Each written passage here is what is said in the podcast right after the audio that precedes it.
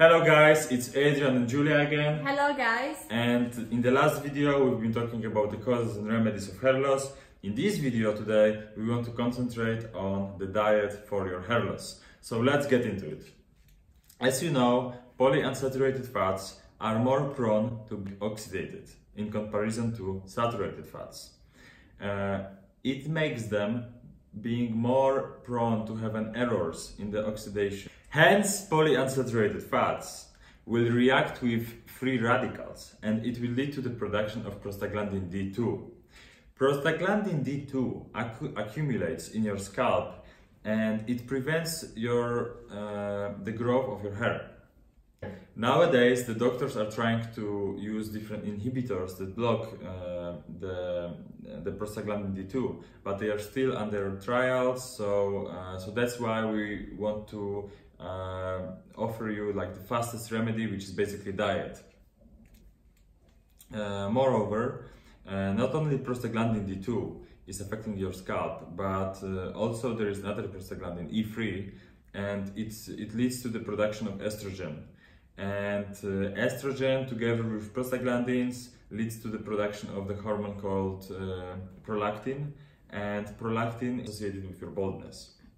Okay, so next thing we'd like to cover is uh, insulin resistance. Uh, what is insulin resistance? Well, each of us likes to eat uh, sugary things, so cakes, ice cream and so on.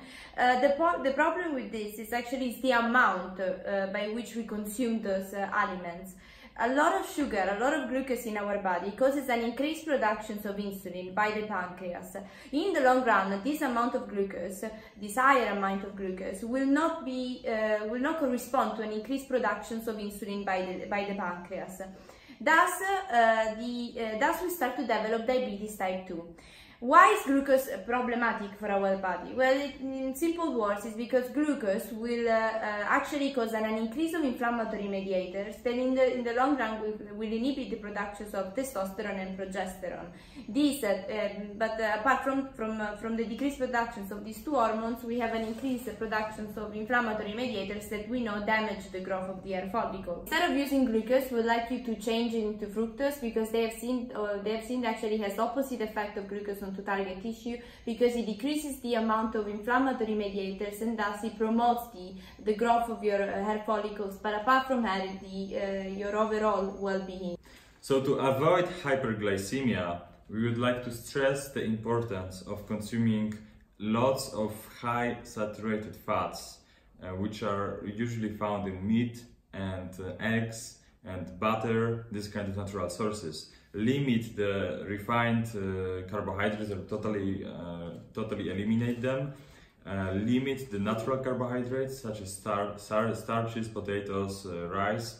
Uh, eat lots of green vegetables and consume a little uh, amounts of fructose, which is usually found in fruits. And the fruit that we recommend is berries, because berries have really low amounts of, of sugar. So to sum up this, this kind of diet, is called a ketogenic diet. Okay, so what about the protein intake? The protein consumption that we recommend is something around 1.5 uh, gram per kilogram of body weight. Uh, meat is very good because it has low amount of PUFA and is high in saturated fat.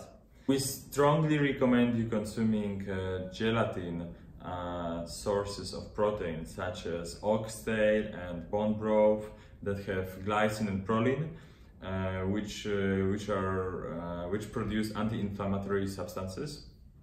On the other hand, shellfish, eggs, and ruminant liver are highly suggested. Remember that protein are insulinogenic, so they increase your, your insulin. That's why you want to consume your protein main, mainly during, during the daylight. You don't want to eat it during the night because uh, it's gonna totally screw you up. Then uh, another factor that you have to take into consideration is iron. Uh, too much iron accumulates in the, in the tissue. It interferes normal oxidation. Eventually, it is toxic to cells and contributes to your hair loss. Okay, so you could ask yourself, how is it possible to increase the amount of meat consumptions and at the, at the same time have low amount of iron? Well, we'll find out that if you consume a cup of coffee after your uh, protein meal or meat meal, actually decreases the absorptions of iron. Another thing that has to be considered is the amount of vitamins, specifically vitamin A, D, and K. Uh, K is also involved in the uh, in the anti is an anti-prolactin um, vitamins. So thus you have to check these vitamins with your doctors and eventually implement them in your diet. It's very important that you do check them with your doctor and not just going to the pharmacy and buy it yourself. The last things we want to uh, talk about is, is salt. In a stress cell, uh, such as an inflamed cell, the amount of uh, salt is increased, but at the same time, this, uh, this cell gets rid of the salts that you put in. So lacking of salt causes an increase in aldosterone and aldosterone is a pro-inflammatory uh, mediator so will, will cause again inflammation and again we are repeating the same thing all over again. So we do want to avoid inflammation in your body and uh, scientific research have seen that uh, you have to consume at least 1 to 1.5 tablespoon of salt daily in order to prevent your aldosterone level to increase. Okay, so let me sum up everything for you. So first of all, we want you to decrease the amount of polyunsaturated fats that you are consuming, such as nut oils uh, or other vegetable sources of polyunsaturated uh, acids. Then you have to reduce or totally eliminate the amount of refined carbohydrates, but not only refined carbohydrates. You have to reduce the starchy carbo carbohydrate consumption, such as uh, rice, potatoes, legumes, uh, bread, grains. Uh, then the better way to consume carbohydrates, if you want to consume some, you know, uh, sugar, is to actually go for fruit because it's better for your hair loss. So the fruit that we recommend is berries because they are low in uh, in sugar and if you eat them strategically after your uh, like high protein meal, they don't uh, shoot up your insulin through the roof. Then, of course, you can eat uh, saturated uh, fats, the food rich in saturated fats, such as meat, eggs, uh, butter, fish. Uh, make sure you eat plenty of vegetables, uh, mainly green vegetables, because they will uh, they will fix your your vitamin deficiencies and mineral deficiencies. Um, then, after the meal, you can do something like consume one uh, cup of coffee so so you decrease the uh, the iron that you are uh, absorbing so you don't accumulate the iron and it doesn't lead to the, to the toxicity of this of the cell uh, make sure you're not deficient in vitamins A, D, E, and K. Um, for this, you want to consult your doctor and make a proper lab test. Don't just go to pharmacy, as my colleague said, and uh, like you know take whatever they, uh, there is there because you think you are deficient and make uh, sure you're consuming enough salt a day. Uh, we would go for 1.5 tablespoons of Himalaya salt.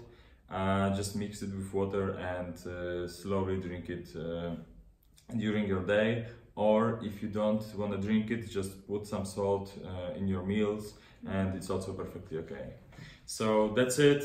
Uh, we hope that you like the video and see you in the next one.